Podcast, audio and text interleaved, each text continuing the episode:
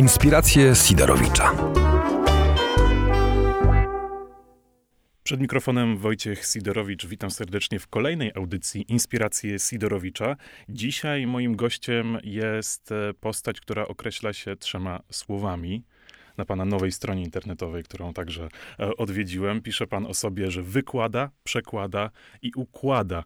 Doktor Michał Rusinek, co wykłada?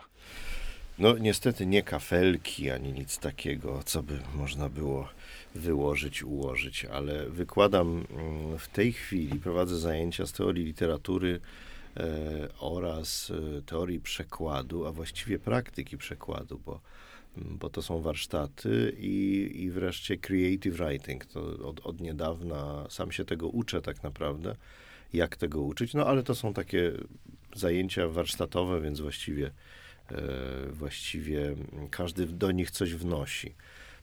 No więc tym się zajmuję. Przez jakiś czas jeszcze zajmowałem się retoryką.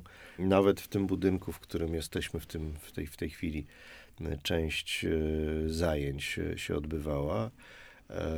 W tej chwili już nie, nie prowadzę zajęć z retoryki, natomiast zajmuję się nią w tym sensie, że, że, że o niej właściwie tylko o niej piszę. Na niej się skupiłem naukowo. Przekłada, to jest druga rzecz. Tak, y, tłumaczę niestety coraz rzadziej, bo, bo, bo mało mam na to czasu, ale mm, gdybym miał siebie jakoś określać jakimś rzeczownikiem, to pewnie najchętniej użyłbym tego rzeczownika tłumacz, to znaczy mm, to, to jest coś, od czego ja zacząłem, od czego zresztą, do, do czego zresztą ja zachęcam y, studentów creative writing właśnie, żeby y, zanim zaczną pisać własne poematy i wianuszki sonetów i powieści i tak dalej, bestsellery oczywiście, czego im życzę, to żeby y, spróbowali swoich sił jako tłumacza, dlatego że to jest taka mm, czynność oczywiście twórcza, ale wymagająca, wymuszająca nawet rodzaj pokory. Takiej pokory, która się przydaje. Chyba w większości Pewnie. zawodów jest Te, ta pokora teraz potrzebna. tłumaczę właściwie tylko takie rzeczy od czasu do czasu i mm, rzeczy rymowane, dlatego że w Polsce jest stosunkowo niewielu tłumaczy rymujących, więc jest zapotrzebowanie. Gdyby ktoś z Państwa słuchaczy miał taką umiejętność, to, mm, to, to proponuję, żeby się z nią ujawnił e, ale na przykład tłumaczę i stale jeszcze będę tłumaczyć pewnie przez parę lat taką serię komiksów. Ja wiem, że to brzmi niepoważnie, ale to są bardzo poważne komiksy. Charlesa Schulza pod tytułem Fistaszki, The Peanuts. To są komiksy o takiej grupie, grupce dzieci amerykańskich, ale tak naprawdę to są komiksy, które opowiadają o nas, o dorosłych i o takich problemach egzystencjalnych, z którymi e, my się ciągle borykamy. Tych tomów ma być 25, a w tej chwili mam jakiś chyba 14 na warsztacie i mam nadzieję, że wydawnictwo, nasza księgarnia wytrzyma i, i wyda wszystkie 25. Nie ma co mówić, że niepoważne, bo komiks jest taką formą dosyć zwięzłą i często ta treść przekazuje więcej w mniejszej, dużej ilości i trafia. Chyba. Tak, tylko często się uważa, że komiks jest właśnie mniej poważny, niesłusznie, ale też uważa się, że komiks jest dla dzieci. To jeżeli się obserwuje rynek e, książki komiksowej, czy tak zwanej powieści obrazkowej e, w tej chwili w Polsce i na świecie, to widać, że to można powiedzieć nawet wprost przeciwnie. Bardzo wiele tych publikacji to bynajmniej nie są publikacje dla dzieci. Myślę, że komiks w ogóle, można powiedzieć, zyskał należny sobie e, status, ale te o tyle ja zawsze ostrzegam, bo oczywiście one są o dzieciach i one są też opowiadane dosyć, może nie dziecinnym, ale dziecięcym językiem, ale jednak e, je się docenia w pełni, e, jak się jest dorosłym. Myślę, że warto będzie sięgnąć w takim razie. Bardzo I ostatnia polecam. kwestia to znaczy, że pan układa i układa pan wierszyki. Różne rzeczy układam. Rzeczywiście zdarza mi się jakieś wierszyki. E, już chciałem powiedzieć, że jestem poetą okolicznościowym, ale Goethe tak mówił o sobie, więc może nie wypada. E, mówić tak samo o sobie jak Goethe, ale też i zdarza mi się na przykład układać teksty piosenek. Mam zaprzyjaźnionych mm, wokalistów, muzyków, kompozytorów, którzy czasami mnie proszą o to, żeby im coś mm, napisać i, i staram się to, to robić. To trochę traktuję jako takie za, zajęcie rzemieślnicze. Bardzo to zresztą e, polubiłem. E, nie tak dawno zadzwoniła do mnie pani Irena Santor, wielka w końcu postać polskiej piosenki, zamówiła u mnie tekst i powiedziała: Tak, panie Michale, proszę mi napisać tekst taki, że ja tak przepraszam, przepraszam, ale tak nie do końca. Więc takie mam zlecenia. Powiedziała chociaż Czasami. za co przeprasza?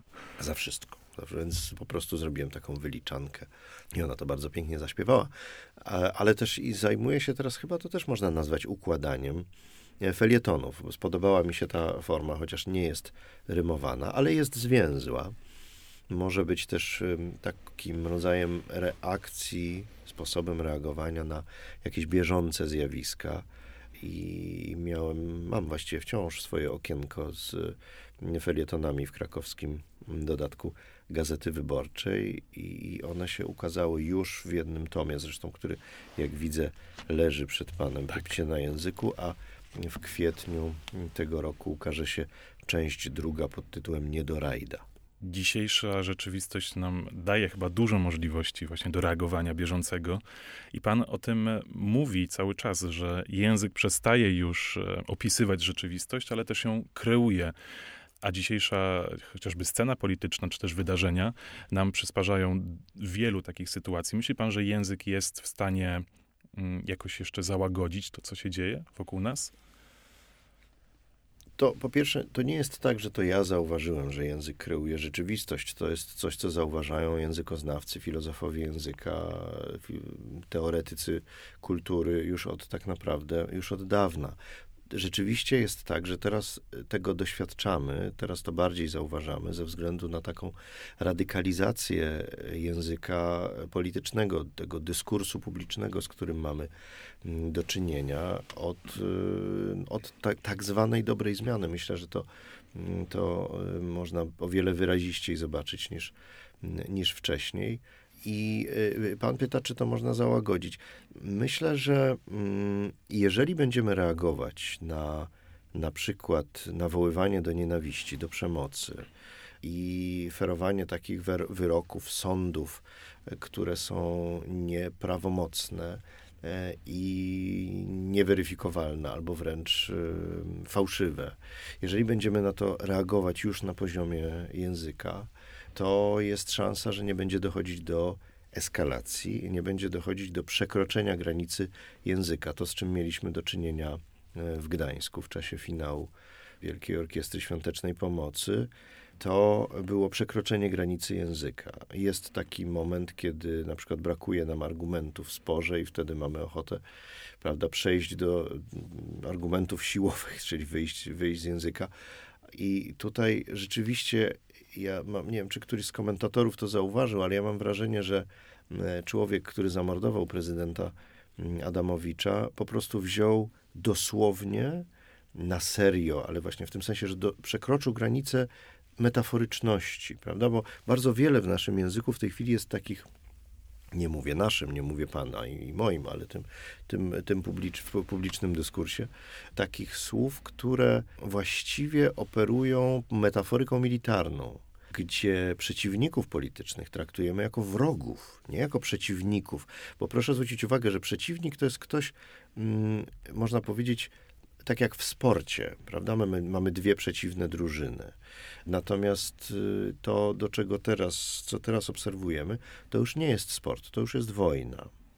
E, więc jeżeli jedna ze stron, a może nawet obie mm, tego sporu nawołują do tego, żeby się po prostu, nie wiem, za, zaorać, wyciąć w pień, prawda, zlikwidować, no to, no to ktoś, te najsłabsze jednostki mogą na to zareagować Mm, biorąc to, można powiedzieć, czy traktując to dosłownie. I to z czymś takim mieliśmy do czynienia. I że wrócę w końcu do pańskiego e, pytania. Tak, jeżeli będziemy reagować, jeżeli będziemy zwracać uwagę na i nie eskalować tych mm, określeń tych, te, tego języka, języka nienawiści, języka hejtu, języka nawołującego, nawołującego do przemocy, y, no to wtedy jest szansa, że, że zapanujemy także nad rzeczywistością. Czyli można powiedzieć, że osoby, które są bardziej wykształcone, oczytane, znają język, są bardziej świadome tego języka, będą mniej skłonne do używania agresji, bo będzie, nie. nie. będzie brakowało im wtedy tych argumentów? To chyba nie jest tak, że to jest kwestia wykształcenia. Ja, ja jak zajmowałem się uczeniem retoryki przez wiele lat i zawsze powtarzałem, że retoryka jest nie jest wiedzą. To nie jest tak, że ktoś, kto studiował 12 lat na przykład, będzie sprawniejszy retorycznie od kogoś, kto na przykład sprzedaje E, ziemniaki na targu, albo marchewkę, albo kwiaty tutaj na rynku, który, kto, kto nie studiował retoryki. Tak naprawdę retoryka jest pewną mm, świadomością języka i tę świadomość można mieć taką, by tak rzec, intuicyjną. Nie chcę powiedzieć zwierzęcą, ale w każdym razie taką, która nie wymaga teoretyzacji, takiego poziomu meta. Mm, I często świetnymi mówcami świetnymi retorami, świetnie panującymi nad językiem. Są tacy y, ludzie, którzy, którzy go wcale nie studiują, tylko mają świadomość własnego, własnego języka. Ja zawsze powtarzam, że retoryka jest trochę tak jak erotyka, to znaczy erotyka jest świadomością naszego ciała, a retoryka jest świadomością naszego języka i nie musimy studiować ani jednego, ani drugiego żeby być dobry w to czy w tamto, prawda? Ale, ale dobrze jest rzeczywiście mieć świadomość języka i też tego języka, który nas otacza. Bo proszę zwrócić uwagę, że, to, że, że z językiem jest trochę tak, że, że on może nas zatruć. E, my przesiąkamy tym językiem e, na przykład dyskursu politycznego, tym, tym językiem, e, który sączy się do nas z mediów, i później go używamy. Używamy go bezwiednie, bo to są takie gotowce, które nam się pod, podkłada. Wiedzą to oczywiście specjaliści od propagandy, dlatego tak, a nie inaczej są komunikaty propagandowe e, tworzone, ale mm, muszę powiedzieć, że taka informacja sprzed półtora roku chyba, półtora roku do mnie, do mnie dotarła. Nie wiem, czy pan wie, jaka jest w tej chwili w szkołach podstawowych największa obelga, którą na siebie rzucają dzieci. Nie, nie wiem. Uchodźca. To jest najbardziej to obelżywe słowo. To jest straszne. To znaczy, to jest e, i to, to ni niestety jest kwestia, no oczywiście pewnie rodziny, ale, ale też e, takiego permanentnie negatywnego kontekstu, w jakim pojawiało się słowo uchodźca, które ma nas przestraszyć przed tym. No, dzisiaj jest często inne. obecne. Ja byłem teraz świadkiem, e, stawiłem się za mężczyzną, który był zaczepiany przez e, pewnego pana na przystanku, który go wyzywał właśnie od Żydów, od konfidentów i oni się zupełnie nie znali, więc to właśnie chyba jest to, co, o czym pan mówi, że my... No I tak muszę powiedzieć, że te... takie e, dosyć tradycyjne kategorie zostały wykorzystane przez tego pana, bo Żyd i konfident już jest, już jest rzadkością. Teraz miejsce Żydów zajęli uchodźcy właśnie. I to jest ten taki obcy, który ma twarz e, bynajmniej nie tych, e, prawda, tych, tych, tych, tego dziecka, które e, gdzieś tam walczy o życie z rodziną, tak. na przykład, ale raczej jakiegoś uzbrojonego po zęby radykała. I to, to, to, to, to jest coś takiego. Proszę zwrócić uwagę, jak wygląda, wyglądają okładki mm, od, od dwóch lat, no, tak naprawdę Mm, prawicowych tygodników szczególnie. I myślę, że one, mm, one się nadają do takiej rzetelnej analizy i do tego, żeby pokazać, jak wiele zła może zrobić e, taka, mm, taki rodzaj propagandy i taki rodzaj indoktrynacji. Ja zauważyłem jedną rzecz, mianowicie była taka słynna okładka jednego z tych tygodników, nie chcę go reklamować, e, gdzie sugerowano, że uchodźcy przynoszą choroby E, I zresztą jeden z czołowych polityków partii rządzącej również w ten sposób się był łaskaw wypowiedzieć. I teraz pytanie, czy oni ten polityk i twórcy tej e, okładki mają świadomość, że to jest nawiązanie do najgorszych faszystowskich, propagandowych plakatów nawet, na których było prawda, takie napisy, że Żydzi przynoszą dur plamisty, tyfus i dur plamisty. I do, takiej, do takiego mechanizmu, że, żeby wywołać strach, odrazę i żeby w jakimś sensie też zdehumanizować przeciwnika, tego innego, prawda, to trzeba go y, oskarżyć y, o, o to, że, że na przykład przenosi choroby i, i tak dalej. I teraz pytanie, czy to jest brak świadomości, brak pamięci, że to jest nawiązywanie do tych najgorszych w gruncie rzeczy i najbardziej skompromitowanych Czy świadoma? wzorców, czy świadoma gra? No, tutaj już ciężko nam to będzie. Nie, no nie będziemy tutaj Tak, tego w tym, w tym momencie się to nie uda, ale jeszcze pan był też takim obiektem, e, jest pan, tak jak określił siebie, że układa wierszyki. W ubiegłym roku ukazała się pana książeczka składająca się z dziesięciu wierszyków. Ja pamiętam, kupiłem ją swojej siostrzenicy, na, e, jak on tylko się ukazała przy okazji właśnie Bardzo 11 dziękuję. listopada i ona po chwili zaczęła już się z pamięci cały czas mówić, więc chętnie by z panem pewnie poprzypominała je sobie, ale pan był obiektem także pewnego hejtu, też tak to można nazwać, przy okazji tego, że niewin, coś niewinnego, pewnie pan nie miał takiego zamiaru, podzieliło znowu nas na, na dwie strony.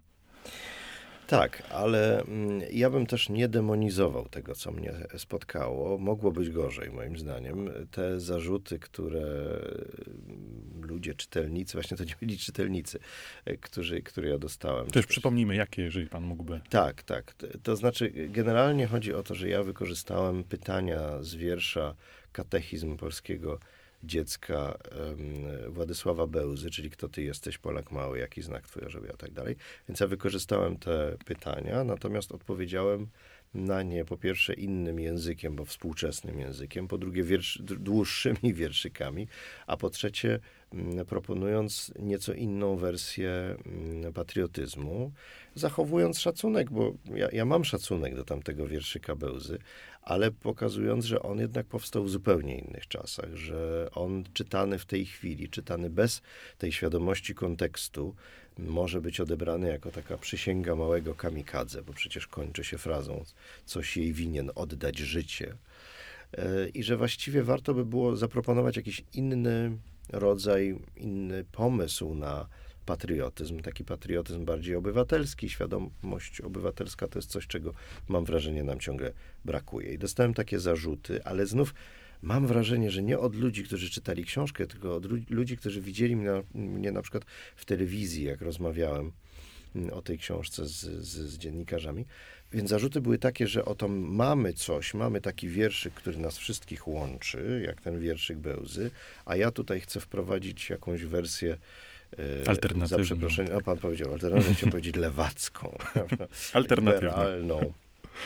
A tutaj nie. Wydaje mi się, że, że w ogóle to jest problem. O tym mówią również teoretycy kultury, teoretycy literatury, że jeśli jakiś tekst, jakaś książka jest w tak zwanym kanonie, to wówczas nie czytamy jej krytycznie. To znaczy przyjmujemy ją, ale to tak jak się przyjmuje, jak się łyka pastylkę, prawda? Że się łyk, łyka i czeka jak zadziała.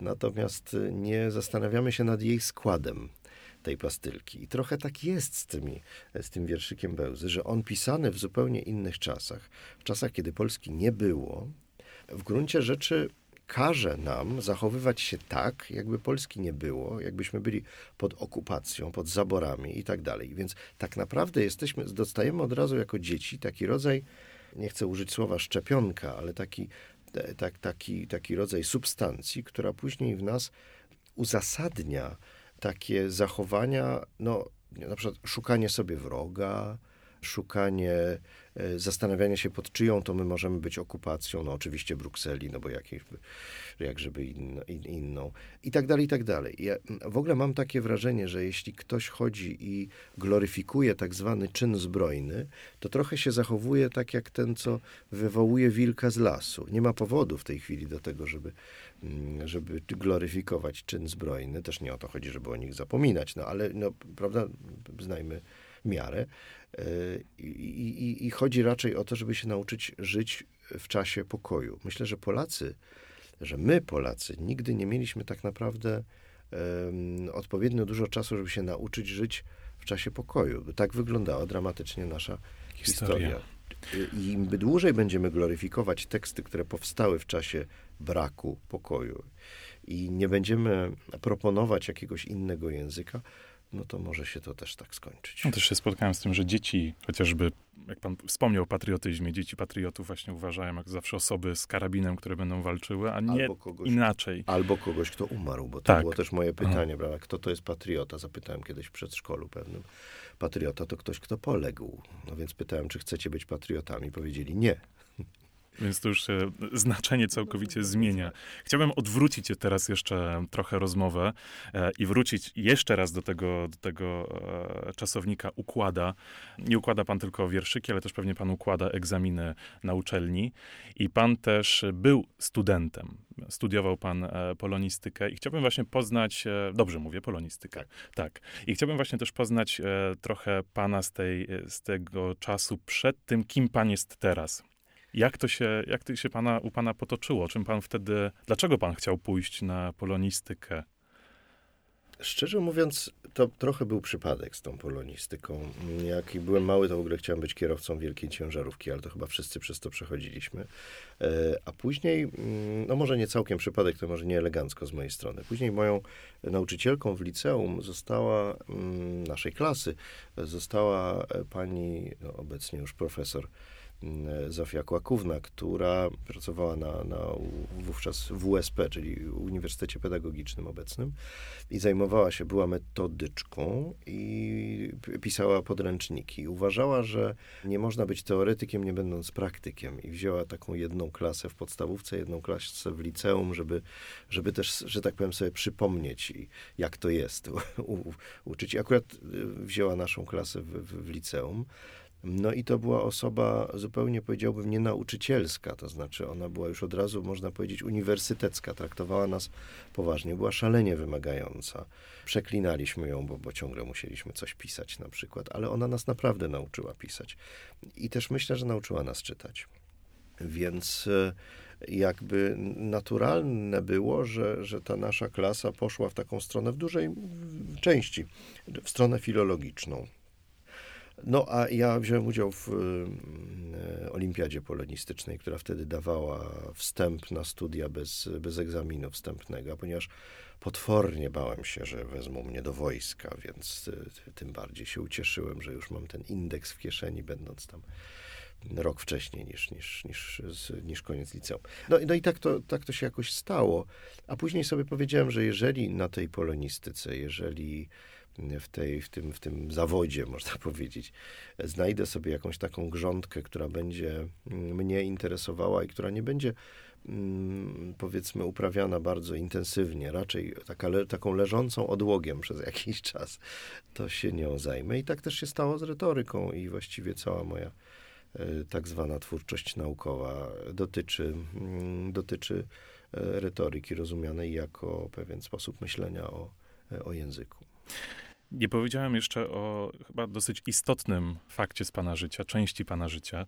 Pracował pan dla, raczej pracował z panią Wisławą Szymborską, noblistką, poetką, e, postacią bardzo e, wybitną e, właśnie pod względem lirycznym i zaczął pan z nią pracować dosyć jako młoda osoba.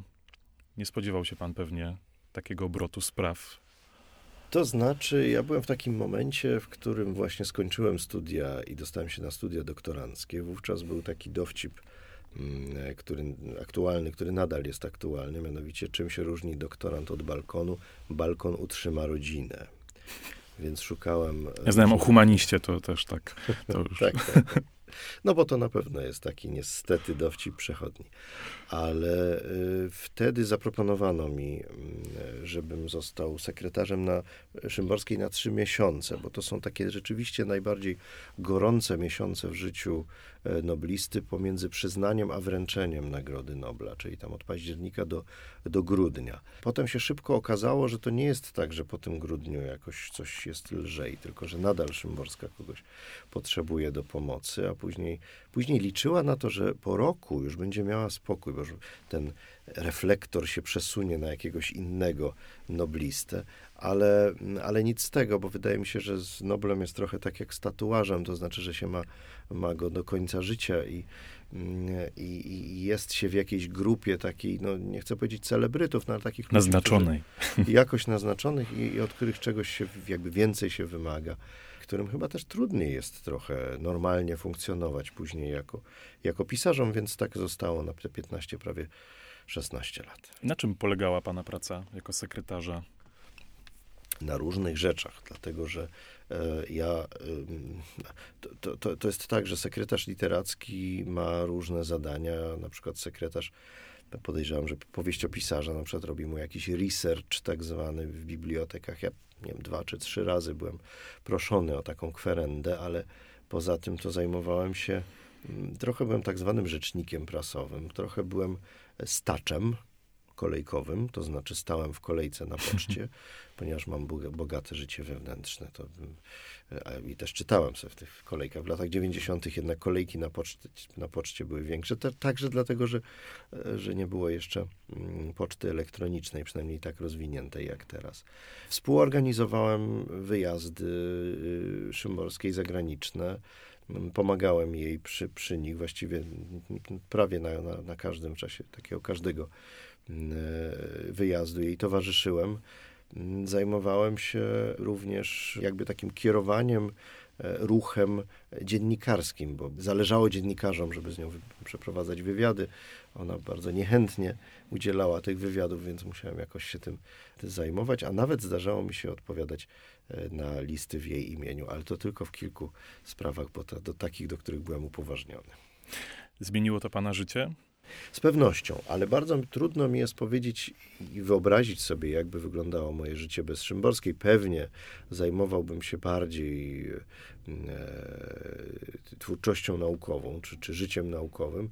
Ona pewnie trochę mnie zachęciła do tego, żebym mm, zajął się również własną twórczością nienaukową i, i, i ona wprawdzie nie była osobą, która zachęcała do pisania, może nie aż tak jak Miłosz, który mówił, że pisać należy rzadko i niechętnie. Ale też Szymborska nieszczególnie, e, znaczy uważała w ogóle, że najważniejszym przedmiotem w domu poety jest, e, powinien być kosz na śmieci. Poeta powinien wyrzucać, robić selekcję, zostawiać tylko to, co najlepsze. Natomiast zawsze mi się przypomina taka historia, jak kiedyś, e, no ja nie, nie zarzucałem Szymborskiej, tym, co, co robiłem, co pisałem, ale kiedyś zapytała, co tam u mnie słychać, więc powiedziałem, miałem taki dobry rok, więc powiedziałem, że akurat się ukazało jakieś pięć moich książek, jakiś przekład, tu wznowienie, tu coś. Ona mówi, wie pan co, to niesamowite. Do tej pory tak wiele pisali tylko grafomani. To trochę prawda w tym wypadku? No, pewnie, że tak. Skromność, najważniejsze skromność. Nie, nie, no oczywiście, tylko to z drugiej strony było tak, że kiedyś mnie poprosiła, żebym jej pokazał, co, co ostatnio piszę. To było akurat nie pisanie, a tłumaczenie e, z języka angielskiego. Ona po pierwsze nie znała języka angielskiego, po drugie, co się wiąże z pierwszym, nie znała oryginału i znalazła mi błąd w moim przekładzie. To znaczy miała taką intuicję językową, literacką, że e, w bardzo nieoczywistym miejscu, szczerze mówiąc, znalazła, znalazła błąd. No tak, to świadczyło właśnie o jej wyjątkowości. Tak, ale też takim powiedziałbym e, rzemieślniczym podejściu do pisania. Poeta ma być przede wszystkim rzemieślnikiem, tak jak malarz, też musi się znać na swoim rzemiośle, a po, po, to, to po pierwsze, a po drugie musi mieć tam talent i, i tak dalej, i tak dalej wiedzę, jak konstruować zdania, gdzie co umieścić, Ale jak to tak, żeby to brzmiało.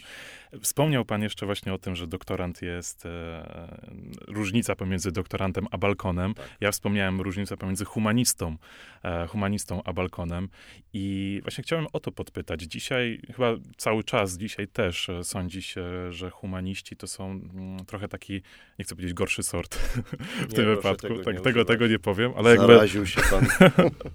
za dużo, za dużo dziennikarstwa.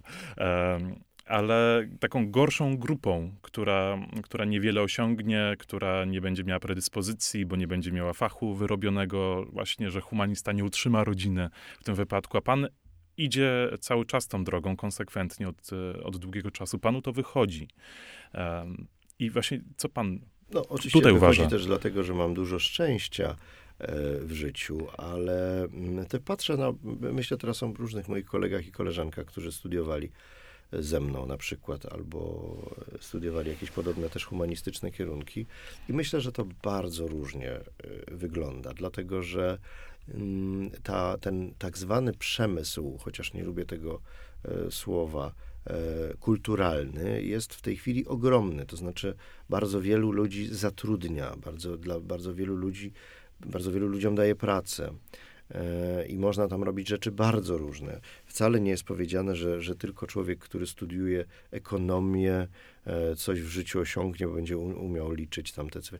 Nie, to, to raczej nie, nie o to chodzi. Ja nie chcę powtarzać jakichś takich truizmów, ale wydaje mi się, że w tym e, świecie, w którym żyjemy teraz, humaniści mają bardzo wiele takich nisz, w których mogą sobie poradzić. Wcale nie muszą sprzedawać kiełbasek na przykład gdzieś tam przy, przy wylotówkach z Krakowa, bo miałem takiego kolegę polonistę, który właśnie w ten sposób y, się dorobił tym że tak powiem. Bo, tylko mogą na przykład, wspomniałem o tym, mm, że, że niewiele jest y, mm, tłumaczy rymujących. Przez to, że niewielu jest tłumaczy rymujących, to jest dla nich praca.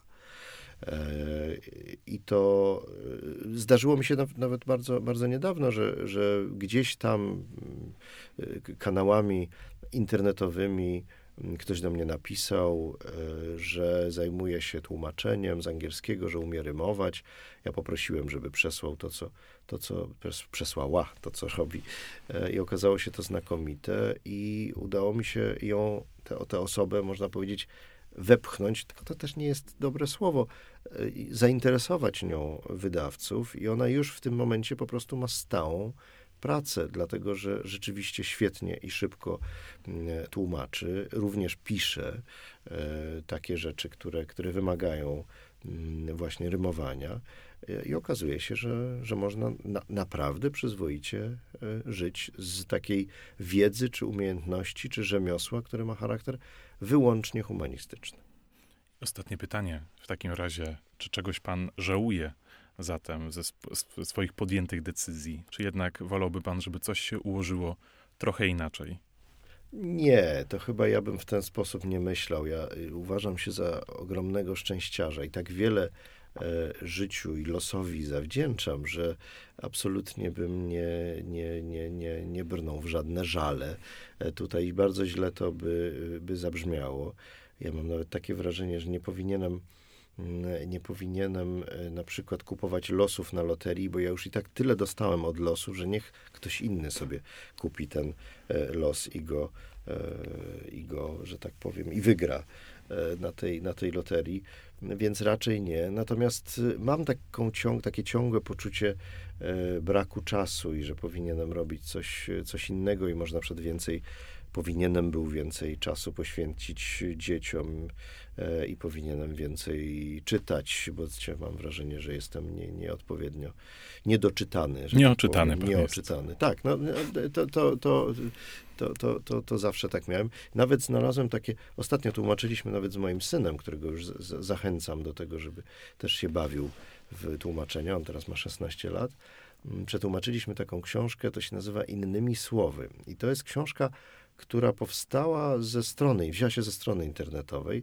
Pewna Ameryka, Amerykanka zbierała mm, takie słowa, które mają charakter, powiedzielibyśmy, endemiczny, to znaczy występują tylko w jednym języku. Próba przełożenia na każdy inny język wiąże się z przekładem takim opisowym. I na przykład jest takie japońskie słowo, i do tego zmierzam, które e, brzmi tsundoku e, i oznacza taką skłonność do kupowania książek i na przykład zaczyn- nie, nie kończenia nie ich, nie, nie czytania, układania ich obok łóżka w takich stosikach. Więc jak e, no, jakby pan zobaczył, jak wygląda E, wyglądają okolice mojego łóżka, to by można było, w każdym razie doszedł, i znał pan japoński, to od razu byłby by pan zawołał Tsundoku. Ja myślę, że osoby, które mnie w mieszkaniu odwiedzają, to chyba widzą, że też cierpię na tą przypadłość no, ciągle. Możemy sobie zrobić takie koszulki w takim razie. Tak. Z tych książek cały czas wiele się gromadzi. To życzę panu w takim razie, żeby znalazł pan ten czas na, na czytanie książek. Nawzajem, I, dziękuję i, bardzo. I także. A mi pan może pan życzyć, żebym wreszcie kończył książki, które które, e, które zaczynam, a, a nie kupował cały czas nowych, patrząc nie, także. Niech pan, niech pan kupuje oczywiście, bo ponieważ jak pan przestanie kupować książki, w ogóle jak przestaniemy kupować książki, to w ogóle rynek się załamie, a ten rynek jest jest niestety słabiutki i bardzo wrażliwy na takie, na takie gesty. Więc kupujmy książki, czytajmy książki, wypożyczajmy książki i czytajmy. Dziękuję bardzo. Moim gościem był wykładowca akademicki, był także e, tłumacz i osoba, która pisze, tworzy dla, dla dorosłych, ale także raczej dla dzieci, ale także dla dorosłych, Tylko, chyba żeby, w tej kolejności. Żeby przypadkiem, że pan nie powiedział, że byłem tu u pana w trzech osobach, bo to jednak będzie przesada. Można mieć takie wrażenie. Bardzo dziękuję. dziękuję. Doktor Michał Rusinek, Wojciech Sidorowicz. Do usłyszenia. Inspiracje Sidorowicza.